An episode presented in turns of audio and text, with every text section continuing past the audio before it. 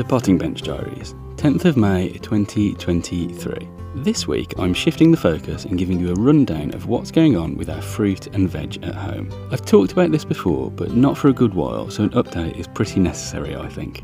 We don't have the luxury of acres of space, as you know, but we try to cram in what we can into our humble garden. Even if we end up with only a small crop of what we do grow, it's all worthwhile for the taste you get from home grown. This year, I'm giving tomatoes a really good effort after not growing them particularly successfully in my pre Instagram days. One variety that I'm particularly excited about is Garden Pearl. On the outside, this looks like any other small cherry tomato, but this variety is bred with the idea that it can be grown as a tumbling tom.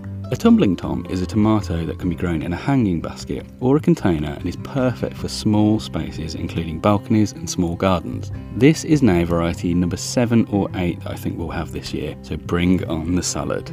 Elsewhere, our blueberry bush has put on a tremendous amount of growth and it looks as though we might finally have fruits this year. Blueberries can sometimes take a number of years to get going and to give a crop, and this is its second year in our garden, so I've got all my fingers and toes crossed. This variety is one called Haut Bleu Petite, and if I'm lucky, I'll get two crops a year from it eventually. One in July and then another around September. This is the perfect example of me not really knowing what I'm doing, because I bought this last year expecting a crop, but let's hope this year is the year. Ever since we've had our own gardens, we've always had herbs, sometimes just a small pot or two, and other times it's been more substantial. This year I built a planter especially for our herb collection from an old wooden pallet. Wooden pallets are perfect for all sorts of garden DIY projects, some of which I'll be sharing with you over the coming year, so keep your eyes peeled. I've lost count of how many varieties of herbs we're growing, but I know it's a lot. I'd love to know about which you're growing and what you'll do with all of yours.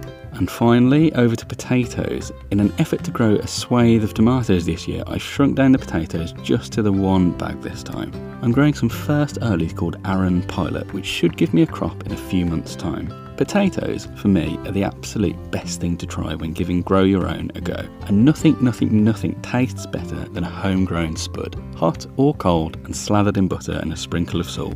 There's nothing better. And in podcast news, this week's conversation is with gardener, content creator, and author Patrick Vernuccio, or you might know him better as the Frenchie Gardener on Instagram and TikTok. Patrick grows a wide range of fruit, veg, and flowers on his balcony terrace in Berlin, not France, and he tells us in detail just how that's possible. Go back in your podcast feed to find that episode now. I hope the weather treats you well this week and you get a little bit of sun. Speak to you soon.